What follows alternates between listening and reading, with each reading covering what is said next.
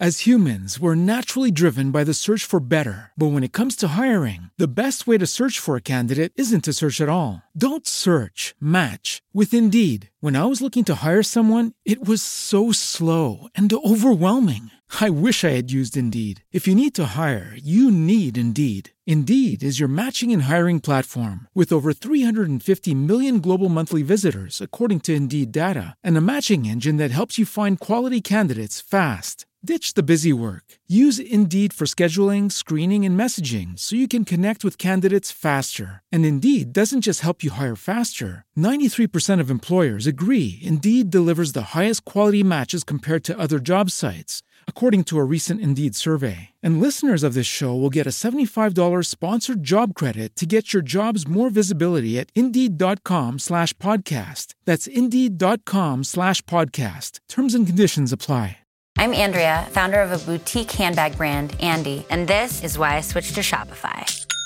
I tried three other platforms prior to Shopify, and I remember my breaking point was when I would try to make one little change and my entire site would go down. With the drag and drop theme editor, we don't need to hire a developer to do any coding. Each theme is automatically optimized on mobile. It's incredible. Get a $1 per month trial period at shopify.com slash listen. Go to shopify.com slash listen to take your business to the next level today. Allora, voglio commentare un libro che ho letto un libro molto impegnativo che è mh, titolato The Climate Casino. Questo libro è stato scritto da William Nordhaus, che ha vinto anche il premio Nobel per l'economia, insieme con Paolo Romer. E Paolo Romer, che ricordiamo è stato l'advisor, uh, thesis advisor, credo di, di un economista italiano molto noto che è Michele Boldri. The Climate Casino è un libro che è stato scritto sulla questione climatica, è stato scritto intorno al 2013-2014 e quindi è precedente diciamo, all'era Trump. Uh, è un libro che mette insieme aspetti, vari, vari aspetti diciamo, della questione eh, climatica, chiaramente una questione molto ampia, una questione molto difficile da affrontare per gli aspetti eh, proprio scientifici, scientifici quindi gli aspetti diciamo, legati alla dimensione geografica, alla dimensione morfologica, alla dimensione fisica, alla, dimensione proprio eh, diciamo, del cambiamento eh, della, del pianeta rispetto alla questione climatica è un libro che affronta anche le questioni di carattere tecnologico,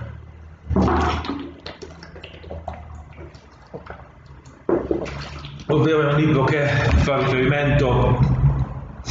alla presenza di un insieme di elementi che si riferiscono sostanzialmente a tecnologie che possono essere utilizzate per eh, fermare il cambiamento climatico però è anche poi un libro diciamo strettamente economico dove si, si fa riferimento a quelle che sono le eh, tipologie di strategie che possono essere utilizzate per fare in modo che il cambiamento climatico venga ad essere fermato o almeno arrestato o limitato rispetto a quelle che sono le previsioni di un aumento della temperatura globale che comunque avverrà e che eh, si ritiene sia dovrebbe essere diciamo, sostenibile soltanto oh, se rimane al di sotto dei 2 gradi centigradi o dei 2,5 gradi centigradi. Sotto questo punto di vista William Nordhaus offre un insieme di soluzioni, soluzioni che sono uh, sia di tipo di politica economica, però soluzioni che sono anche diciamo di mercato, che significa di mercato. Chiaramente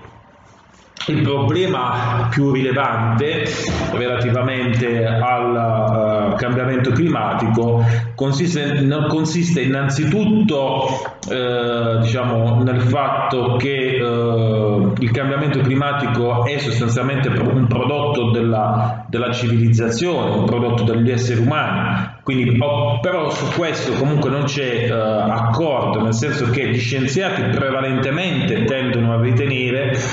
che la crescita della temperatura globale sia un fatto da attribuire all'attività degli esseri umani. Però questa eh, diciamo, proposizione, per quanto sia corroborata da casi, studi e dati, in realtà risulta essere soltanto parzialmente accettata da parte dei politici e da parte della maggior parte dell'opinione pubblica.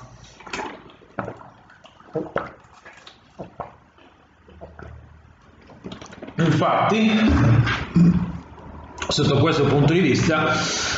lo stesso Nordhaus riporta in parte il dibattito in materia, eh, diciamo, e quindi la divisione tra democratici e repubblicani che poi ha comportato negli Stati Uniti una politicizzazione della questione ambientale che certamente ha ridotto la capacità degli Stati Uniti di eh, operare in questo senso nella riduzione della, del climate change. Alla base di tutto quindi c'è la possibilità da parte dello Stato di intervenire attraverso uh, due diverse tipologie di politiche. Politiche di regolamentazione oppure politiche della tassazione, politiche della regolamentazione chiaramente mettono un tetto rispetto alla possibilità da parte eh, delle, delle, delle, industrie, degli stati eh, di eh, inquinare, eh, però queste politiche di regolamentazione sono molto difficili da far rispettare e soprattutto a livello internazionale è stato dimostrato per esempio con il trattato di Kyoto per cui si fa riferimento anche alla conferenza di Copenaghen non si fa riferimento invece alla, alla, alla conferenza di Parigi perché quella è avvenuta successivamente rispetto alla scrittura di questo libro. Però l'autore dice sostanzialmente se si sceglie una dimensione di regolamentazione, se si sceglie una dimensione di accordi di tipo internazionali, non si riesce ad arrivare alla soluzione cogente di stabilire delle norme o delle regolamentazioni che effettivamente poi vanno a ridurre quello che è l'inquinamento prodotto dagli stati, dall'industria, dai paesi in termini di emissioni di CO2 e di altri gas eh, che sono inquinanti che quindi hanno un impatto sulla crescita del riscaldamento globale. Eh, l'autore dice in fondo, questo lo dice soprattutto nell'ultimo, capitolo, negli ultimi capitoli, dice in fondo piuttosto che la regolamentazione sarebbe meglio procedere, sarebbe meglio fare una, una tassazione della CO2 perché attraverso la tassazione della CO2 è possibile aumentare il prezzo eh, della stessa CO2, quindi per esempio tassando il carbone, per esempio, e eh, questo aumento del prezzo certamente poi spingerebbe le industrie, le aziende, gli investitori a cercare a metodologie alternative per la produzione di energia ehm, e quindi la, eh, che avrebbero un impatto positivo in termini di riduzione del riscaldamento globale. C'è una terza soluzione però, oltre a quella eh, regolamenta- di regolamentazione, e oltre alla questione aumento, dell'aumento delle tasse c'è una terza soluzione e questa soluzione, dice l'autore, è tecnologica. Cioè che significa tecnologica? Che la tecnologia potrebbe cambiare in un modo definitivo e sostanziale le metodologie di produzione di energia e quindi andando a cambiare le metodologie di produzione di, emer- di energia creando ovviamente dei sistemi eh, più sostenibili eh, andrebbe sostanzialmente a ridurre l'impatto dell'inquinamento in termini di CO2 o di altri gas inquinanti. Eh, chiaramente però l'autore dice per fare in modo che le aziende investano in tecnologie che siano alternative rispetto alle, alle eh, tecnologie carbonifere o alle tecnologie che comunque emettono gas inquinanti, è necessario che queste aziende abbiano degli incentivi. Perché, dice in fondo l'autore, uno dei motivi che eh, limitano le aziende nel sviluppare quelle che sono delle tecnologie innovative consiste proprio nel fatto che in fondo inquinare costa poco. l'emissione di CO2 è a buon mercato, tutti possono inquinare spendendo relativamente poco nella loro, eh, nella loro dimensione diciamo, di tipo economico. Eh, quindi se non si aumenta il prezzo, del, quindi l'autore ritorna sull'aumento del prezzo della CO2, della, dell'inquinamento, se non aumenta il prezzo della CO2 evidentemente eh, diciamo, non si riescono a creare eh, delle eh, condizioni che possono comportare per le aziende la possibilità di investire eh, nell'interno di nuove tecnologie che abbiano un impatto riduttivo nel riscaldamento globale. Quindi forse per una deriva di tipo economicistico o anche eh, diciamo, per l'aver sperimentato il fallimento degli accordi internazionali eh, relativi per esempio al protocollo di Kyoto e relativi in genere alla regolamentazione internazionale sulla riduzione della CO2, l'autore tende a propendere sostanzialmente per una riduzione del, uh, dell'aspetto regolamentatorio e un aumento invece della tassazione sulla CO2 che possa quindi aumentare il prezzo del carbone, il prezzo di questi prodotti uh, altamente uh, inquinanti che eh, fanno poi emettere anidride carbonica e altri gas inquinanti quindi attraverso questa leva sul prezzo spingere implicitamente le organizzazioni eh, produttive a creare nuove tecnologie che siano più eh, diciamo, sostenibili. Quali sono queste nuove tecnologie? Eh, queste nuove tecnologie sono sostanzialmente il solare, l'eolico e anche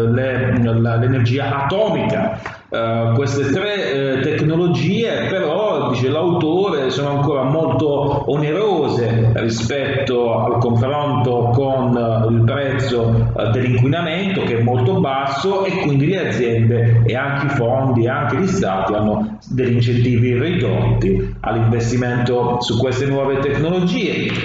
Forse l'autore eh, sembra essere eh, particolarmente ottimistico relativamente al ruolo della, della, dell'energia solare perché a un certo punto, nella fase finale del libro, l'autore dice in fondo il prezzo degli impianti fotovoltaici è sottoposto ad una riduzione molto significativa e questo potrebbe comportare nel futuro una, um, una competitività del fotovoltaico rispetto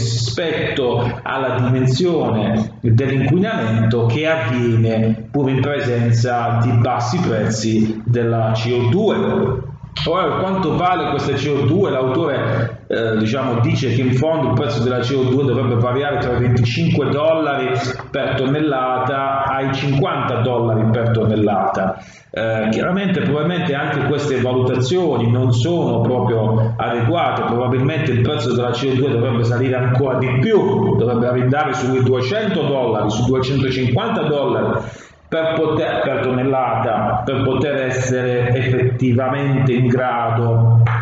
di uh, avere un impatto, di avere un effetto in termini di, uh, di valore aggiunto. Però chiaramente questo significa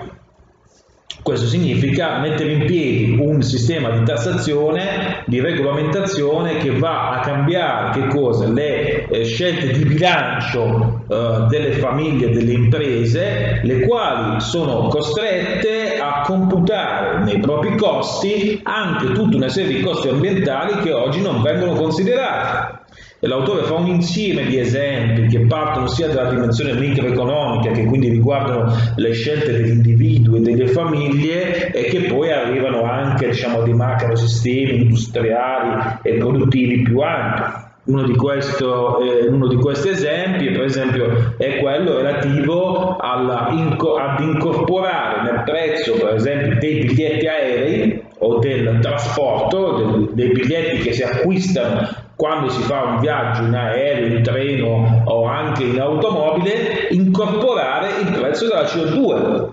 Se questo avvenisse, dice l'autore, si scoprirebbe che probabilmente molti viaggi sono assolutamente inutili, come per esempio i viaggi di, di eh, vacanze in luoghi esotici, che sono altamente inquinanti, l'autore dice sarebbe meglio riscoprire eh, il eh, turismo eh, vacanziero di prossimità e poi anche altre scelte, per esempio tra la macchina e, la, e il, la scelta tra la macchina e uh, l'aereo potrei che oggi su alcune distanze sembra propendere per l'aereo, in realtà se poi si tengono in considerazione tutti i costi che uh, vengono ad essere uh,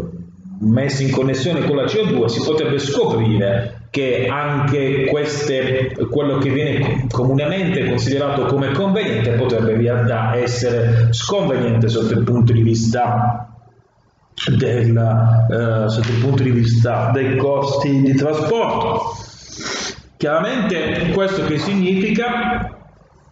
Significa che le scelte che vengono realizzate nell'interno eh, dei consumi individuali non sono, eh, come dire, non possono essere realizzate senza considerare quelle che sono le, uh, diciamo, gli impatti di carattere ambientale. Se venissero incorporate nelle scelte anche i costi ambientali, probabilmente individui, famiglie ed aziende, così come anche gli stati, uh, sarebbero, sarebbero diciamo, deciderebbero diversamente. L'autore fa anche delle considerazioni di finanza pubblica Dice in fondo la tassazione dell'anidride carbonica potrebbe essere anche un elemento positivo per le entrate dello Stato, essendo infatti molte le attività inquinanti, come per esempio eh, i condizionatori d'aria, che sono altamente inquinanti, se, se ci fosse una tassazione sulla uh, CO2 per tonnellata, probabilmente questo uh, avrebbe un impatto assai positivo per le entrate dello Stato e lo Stato poi potrebbe usare quelle risorse sempre per fare delle politiche di carattere, di carattere ambientale. Chiaramente ci sono anche delle soluzioni tecnologiche eh, più, eh, diciamo, come dire, Ehm, più, più, mediaticamente spendibili, come per esempio i brevetti che sono stati realizzati sulle tecnologie, le tecnologie che possono bloccare i tornado eh, o eh, gli uragani o eventi diciamo, eh, catastrofici di questo genere, eh, così come le turbine che essere, potrebbero essere utilizzate eventualmente per andare a modificare il corso delle correnti negli oceani eh, che consentono per esempio la corrente del Golfo che porta, eh, consente a, a, diciamo, uh, di un certo riscaldamento della, uh, dell'isola Britann- delle isole britanniche e uh, chiaramente queste tecnologie però sono, come dire, per quanto siano state brevettate, sono in realtà delle tecnologie che vanno considerate diciamo, nella loro possibilità di industrializzazione, di utilizzazione, non sono, non sono state mai utilizzate, quindi non si hanno dei dati sul fatto che queste tecnologie possano funzionare o meno per contrastare fenomeni di climate change così ampi. E per, del resto, per una curiosità, la, eh, il brevetto che dovrebbe consentire di bloccare gli uragani porta la firma anche di Bill Gates Occorre considerare inoltre che eh, non c'è la possibilità di realizzare una uh, riduzione significativa uh, dell'inquinamento globale in mancanza di un accordo di carattere internazionale. Questo perché non soltanto i paesi evoluti inquinano, però anche i paesi in via di sviluppo o in, di nuova industrializzazione chiaramente inquinano. Qui c'è una questione, una considerazione da fare, chiaramente i paesi di nuova industrializzazione, soprattutto la Cina, l'India e molti paesi africani, eh, asiatici inquinano significativamente. Ora è chiaro che per gli europei eh, che hanno deciso invece a un certo punto di diventare un'economia sostenibile è molto difficile far passare l'idea che i sistemi produttivi devono essere sostenibili sotto il punto di vista uh, qualitativo. Diciamo che eh, sostanzialmente, eh, sostanzialmente eh, quello che si viene a creare è eh, un, eh, un, quello che si viene a creare è sostanzialmente un, una, eh, diciamo, una dimensione nella quale la cooperazione tra gli stati è rilevante se questa cooperazione comunque porta non soltanto ad una regolamentazione quanto anche ad una tassazione della CO2 per fare in modo che il prezzo dell'inquinamento aumenti e che quindi le aziende gli stati siano costretti a trovare delle soluzioni alternative rispetto all'utilizzo di tecnologie inquinanti.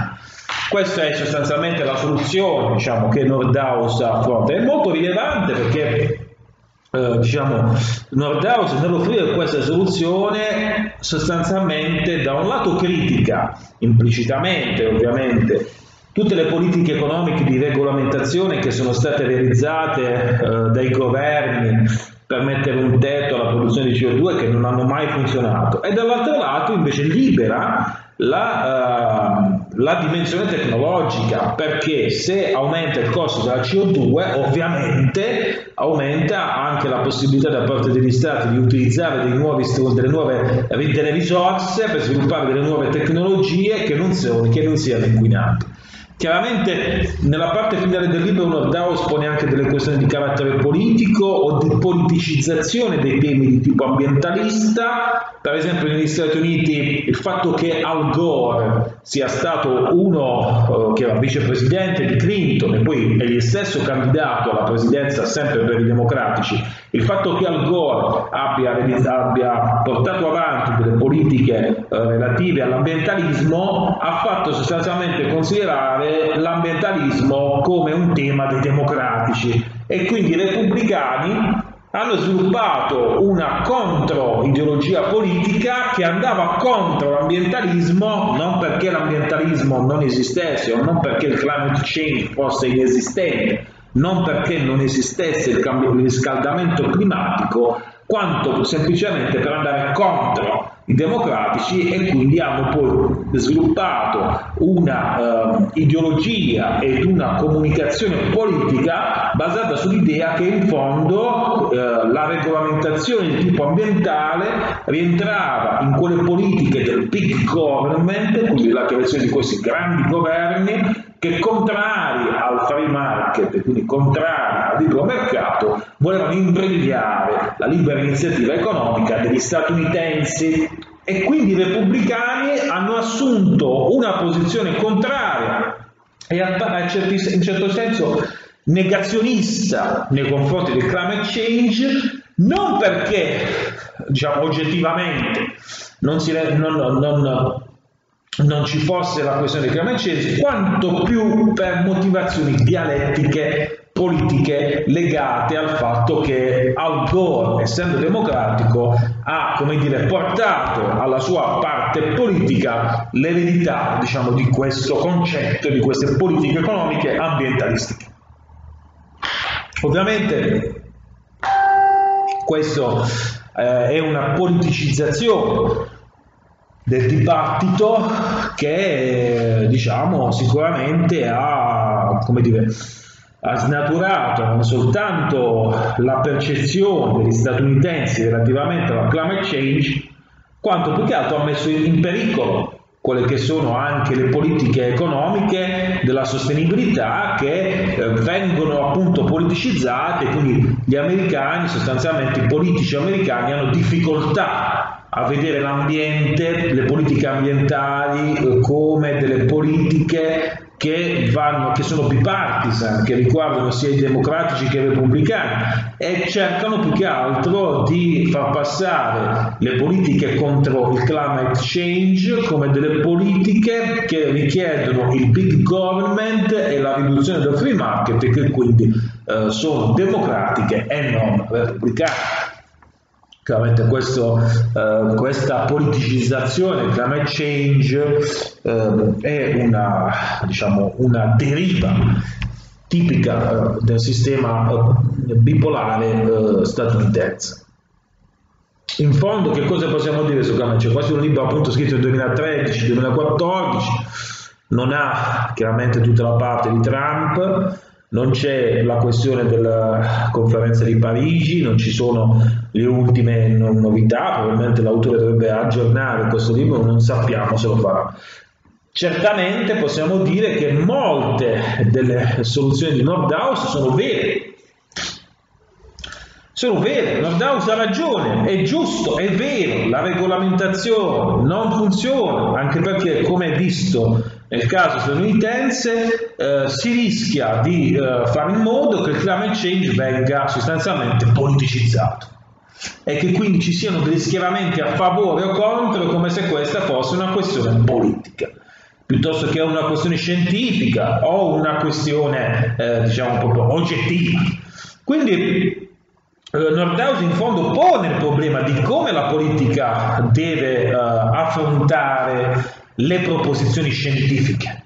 perché le proposizioni scientifiche non possono essere oggetto di dibattito tra destra e sinistra, tra repubblicani e democratici.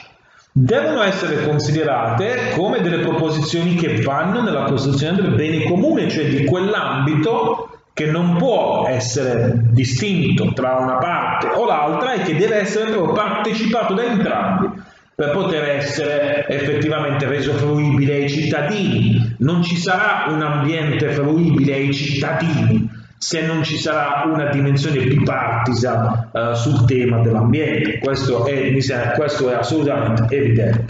Quindi, visto che la regolamentazione non funziona, Visto che gli accordi tra i paesi non funzionano relativamente alla riduzione del climate change, giusto è, come dice Nordhaus, agire sull'aumento del prezzo della CO2 è giusto perché se il prezzo del CO2 viene aumentato a 25 dollari per tonnellata in tutto il mondo o a 50 dollari per tonnellata in tutto il mondo, l'obiettivo di avere un aumento del riscaldamento globale contenuto entro i 2 gradi centigradi o i 2,5 gradi centigradi può essere effettivamente realizzato.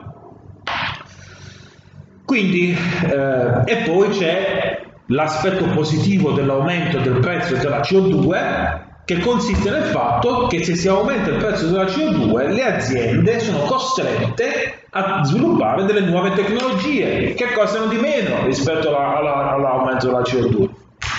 Quindi la tassazione della CO2, del carbone, delle, delle metodologie, delle tecnologie inquinanti è la soluzione. Nordhaus ha ragione su questo tassare queste forme inquinanti è la soluzione. E del resto questo rientra, possiamo dire, nella grande tradizione eh, della esternalità, perché queste sono le esternalità, esternalità negative in questo caso, tradizione che viene da Arthur Cecil che appunto aveva analizzato la presenza di esternalità e aveva eh, nel 1800 eh, aveva inteso, aveva già capito che per fermare le esternalità ci sono due metodi, la regolamentazione del prezzo eh, e se le esternalità sono negative o si mettono dei limiti normativi o si aumentano i prezzi e che però alla fine nel mercato quello che funziona è l'aumento dei prezzi che si fa con la tassazione. Quindi è chiaro che eh, diciamo, un intervento di tipo fiscale può essere molto più efficiente rispetto ad un intervento di tipo regolamentatorio, anche perché gli interventi tipo di regolamentazione sono stati realizzati a livello globale e hanno fallito, hanno fallito. Evidentemente non funzionano, non funzionano. Quindi sarebbe meglio creare degli enti di tassazione sulla CO2, magari a livello globale, magari delle, delle nuove agenzie globali che calcolino i prezzi Uh, delle merci e che considerino nel prezzo delle merci questa componente di CO2 in modo tale che poi i consumatori possano decidere di acquistare merci che costano di meno perché hanno meno CO2 dentro. E quindi in questo modo le, uh, questo segnale avrebbe diciamo, un effetto backward nella, nelle aziende retroagirebbe nelle aziende retroagirebbe nella supply chain e questo produrrebbe inevitabilmente un cambiamento delle tecnologie e certamente metterebbe fuori mercato le aziende inquinanti. Ora, questa soluzione di Nordhaus è certamente una soluzione da accettare, certamente condivisibile, coerente con, non soltanto con la dottrina economica, prende anche atto del fallimento dei politici, il fallimento della politica, il fallimento delle politiche economiche internazionali e offre uno spazio nuovo alla creazione di nuove tecnologie che possono consentire di avere produttività e sostenibilità ambientale, ovvero la riduzione della CO2. As humans, we're naturally driven by the search for better. But when it comes to hiring, the best way to search for a candidate isn't to search at all. Don't search, match with Indeed. When I was looking to hire someone, it was so slow and overwhelming. I wish I had used Indeed. If you need to hire, you need Indeed. Indeed is your matching and hiring platform with over 350 million global monthly visitors, according to Indeed data, and a matching engine that helps you find quality candidates fast. Ditch the busy work. Use Indeed for scheduling, screening, and messaging so you can connect with candidates faster. And Indeed doesn't just help you hire faster. 93% of employers agree Indeed delivers the highest quality matches compared to other job sites, according to a recent Indeed survey. And listeners of this show will get a $75 sponsored job credit to get your jobs more visibility at Indeed.com slash podcast. That's Indeed.com slash podcast. Terms and conditions apply. Only 4% of universities in the U.S. are R1 research institutions, and Temple University is one of them. This means 100% of students have the opportunity to participate in hands on learning and research with world class faculty. With over 600 academic programs across 17 schools and colleges, Philadelphia's largest public university provides students with a rich variety of opportunities and propels graduates to succeed in their careers. Temple University. Schedule a campus tour today at admissions.temple.edu/visit.